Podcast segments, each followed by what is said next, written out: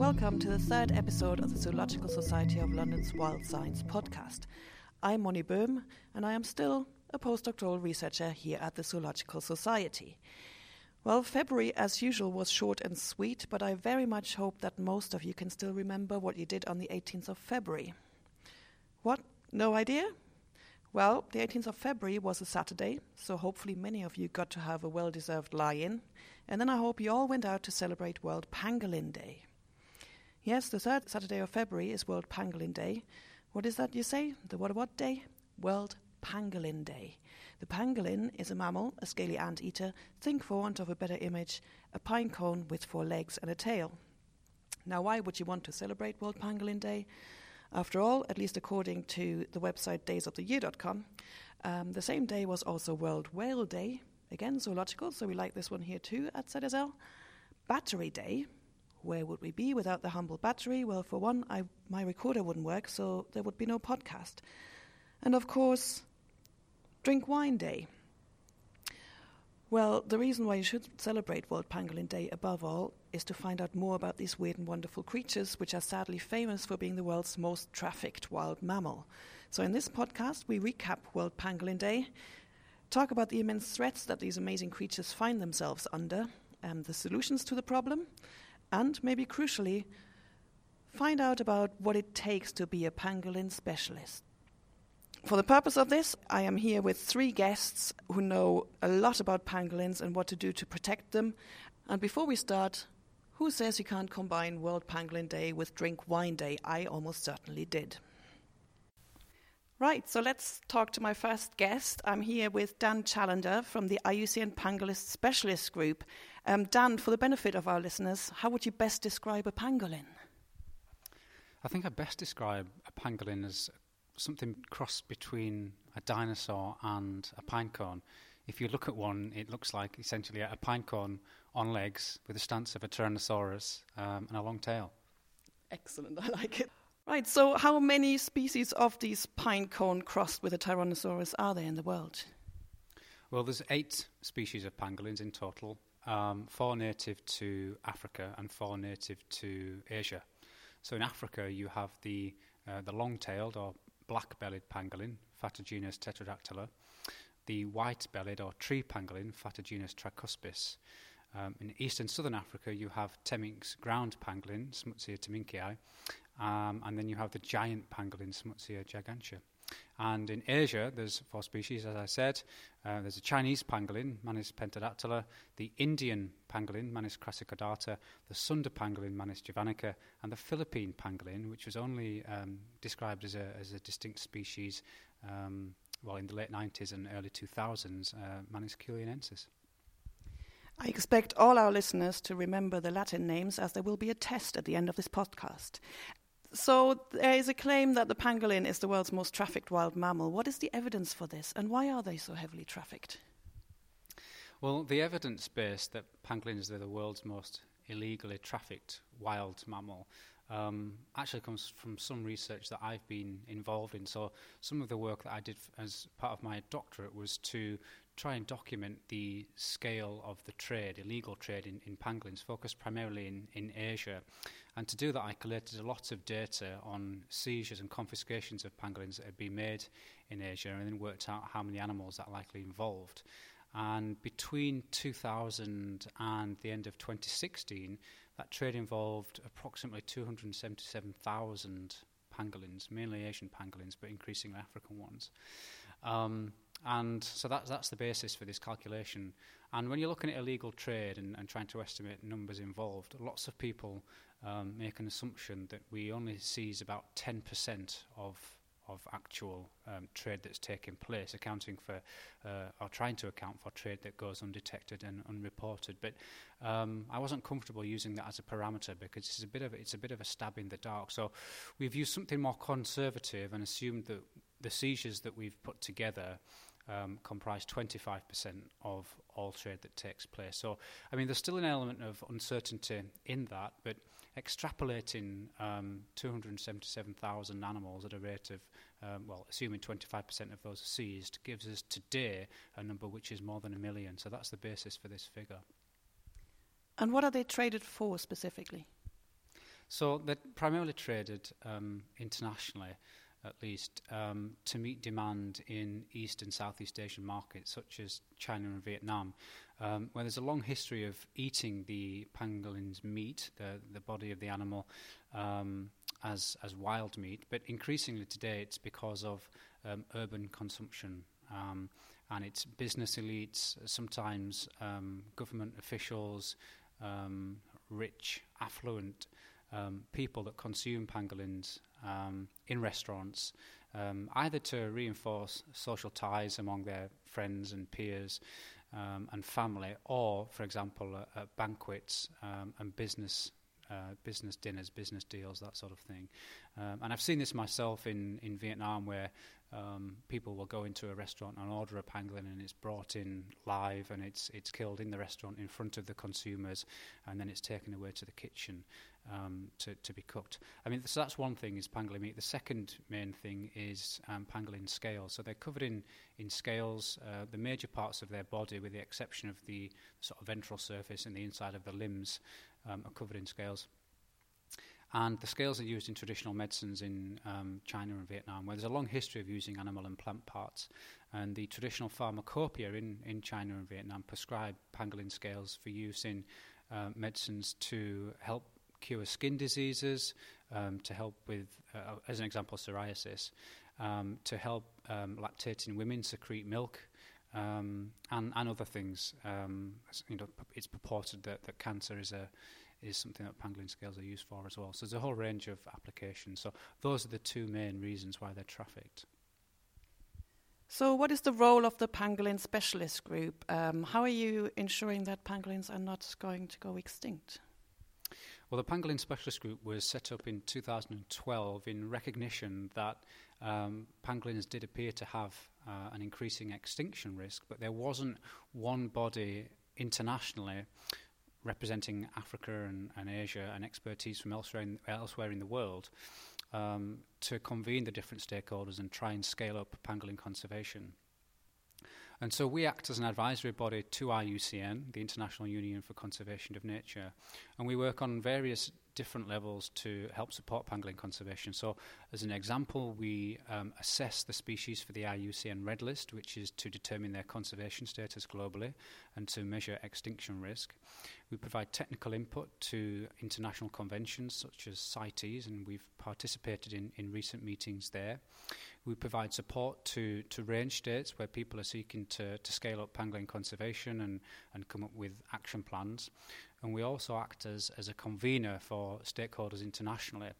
So, how did you get involved in pangolin work? Is it all down to your PhD work, or was there a secret love affair with pangolins beforehand? Probably the latter, if I'm being totally honest. Um, I mean, I, I, went to South Africa in 2005, um, and looking through Jonathan Kingdon's field guide of African mammals, the pangolin stood out as the species that I would like to see if I could.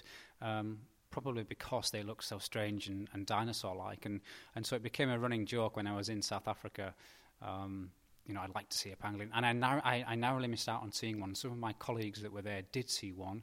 Um, I'd opted to go into, into town that day to fetch supplies instead of going into the, to the bush to do a, a game count. And, and my colleagues saw one and I didn't. And I, I think now that was what sparked my interest because I came back from South Africa and I, I got increasingly in, interested and involved in the species. And it seemed that they were um, increasingly threatened, but there was nobody acting to do anything to, to, to, to show some leadership to this problem and to, to act upon it. Fantastic. And lastly, what would you like to be the three messages that people take away from this podcast about pangolins? I think the, the three biggest messages for me um, should be that pangolins exist. An increasing number of people know that they, they do exist now, but, but not all that many still, relatively. So, one, that pangolins exist. Two, that they're in trouble. Their conservation um, predicament isn't great. Two species are listed as critically endangered, for example. But three, that conservation action has started for pangolins. The last few years has seen something of a, a pangolin conservation movement, and we're starting to see now um, real attention and investment in pangolins and, and their conservation. Uh, so that would be the third one. But that, of course, needs to be sustained going forward. Okay, fantastic. Thank you very much. Right, I am now with the Zoological Society's resident pangolin expert, Carly Waterman. Carly, in a nutshell and for the uninitiated, how would you describe a pangolin? Hi, Moni. So I've heard pangolins described variously as mini dinosaurs or pine cones with tails. I think they look a bit like artichokes with tails. Fantastic. So we already had dinosaurs, we already had pine cones, now you've also had the artichoke. Um, now, you've found yourself working with a lot of weird and wonderful species in the past. How did you get involved in pangolin work? I've been working at ZSL for about 11 years now, and I started off working on the Edge of Existence program. And Edge prioritizes species for conservation attention based on how evolutionarily distinct and globally endangered they are.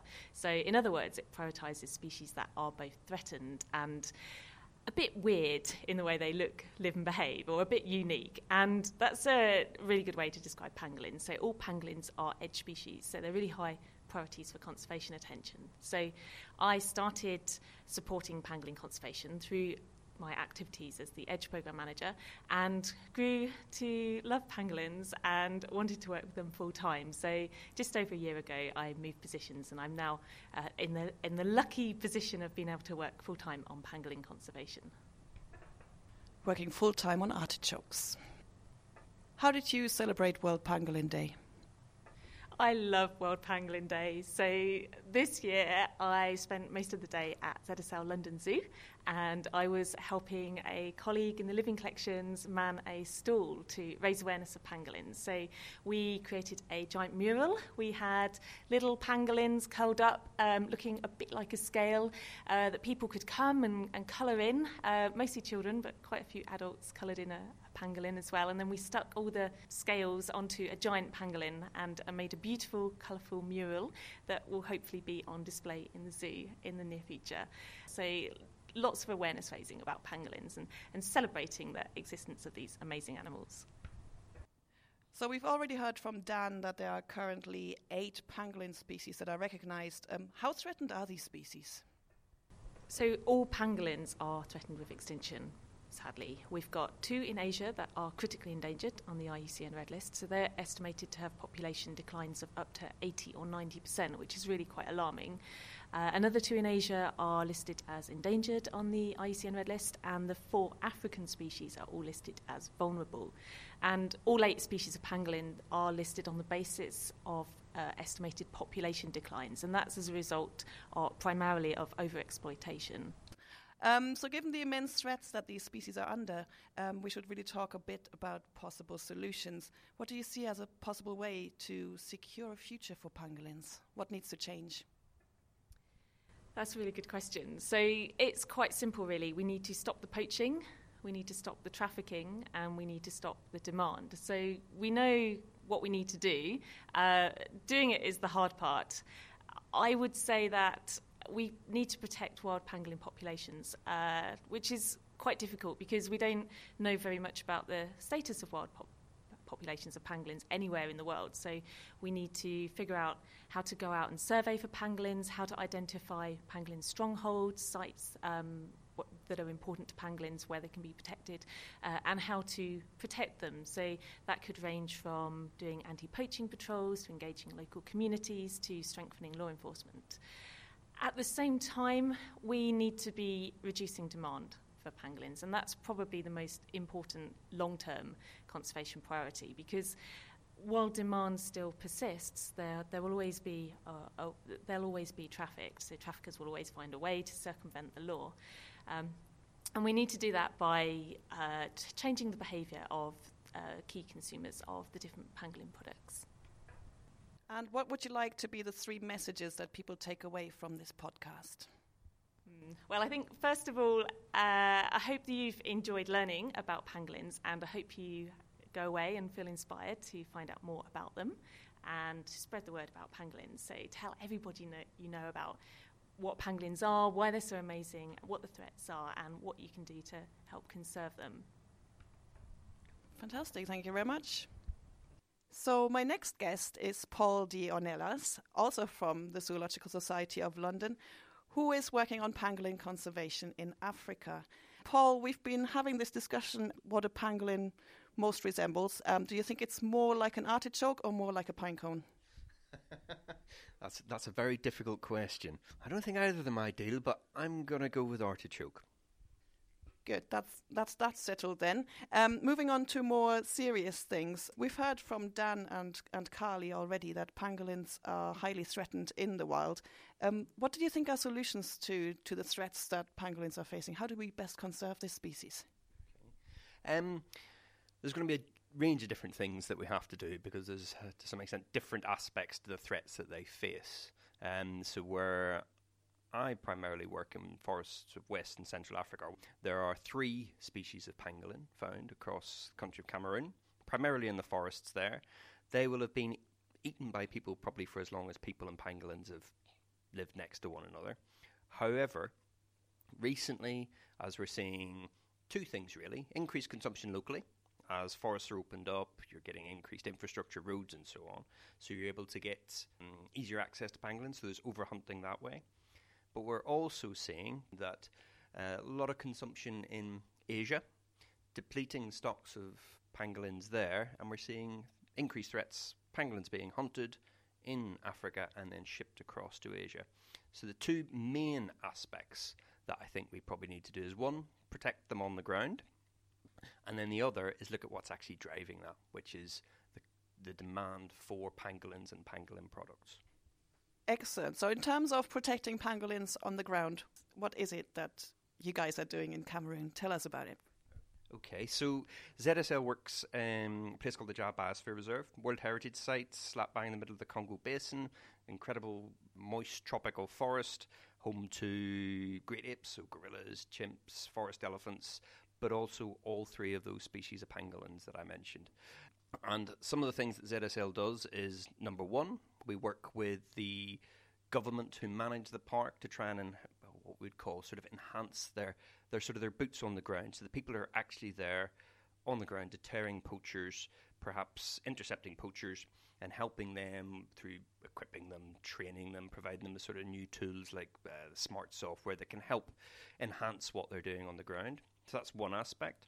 The other is that we will sort of enhance law enforcement. So pangolins are actually protected, fully protected now in Cameroon.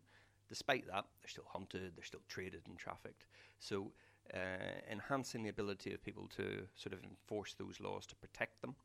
Um, so that might be um, just simple training and mentoring of law enforcement officers.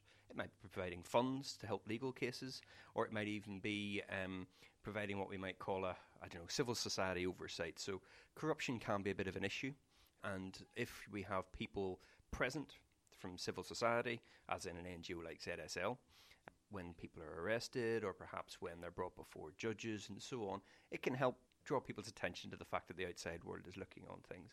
So those would be the main things that we would do on the protection front. And what about um, involving local communities in your project? Is there any kind of community involvement? Around where we work, the Dja Biosphere Reserve, tropical rainforest, but it's not just got wildlife there. It's certainly people are an intrinsic part of that system. So you'll have forest dependent peoples, whether they're indigenous peoples or whether there are people who've moved there um, more recently. And they will be, be living hunting, sustainable farming, etc., or potentially unsustainable, but living in that landscape.